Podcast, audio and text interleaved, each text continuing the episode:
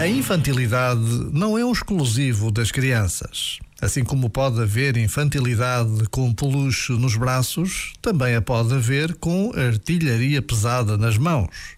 Que é como quem diz, também pode haver infantilidade de fato e gravata, ou de fato de macaco, de bata branca ou de colorinho branco, de tanga ou de toga, de hábito religioso ou de batina.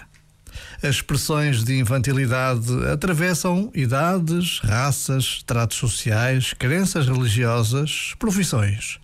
Porquê? Porque cada um de nós, cada um à sua maneira, está marcado por algum grau de trauma de desenvolvimento. Já agora, vale a pena pensar nisto. Este momento está disponível em podcast no site e na app.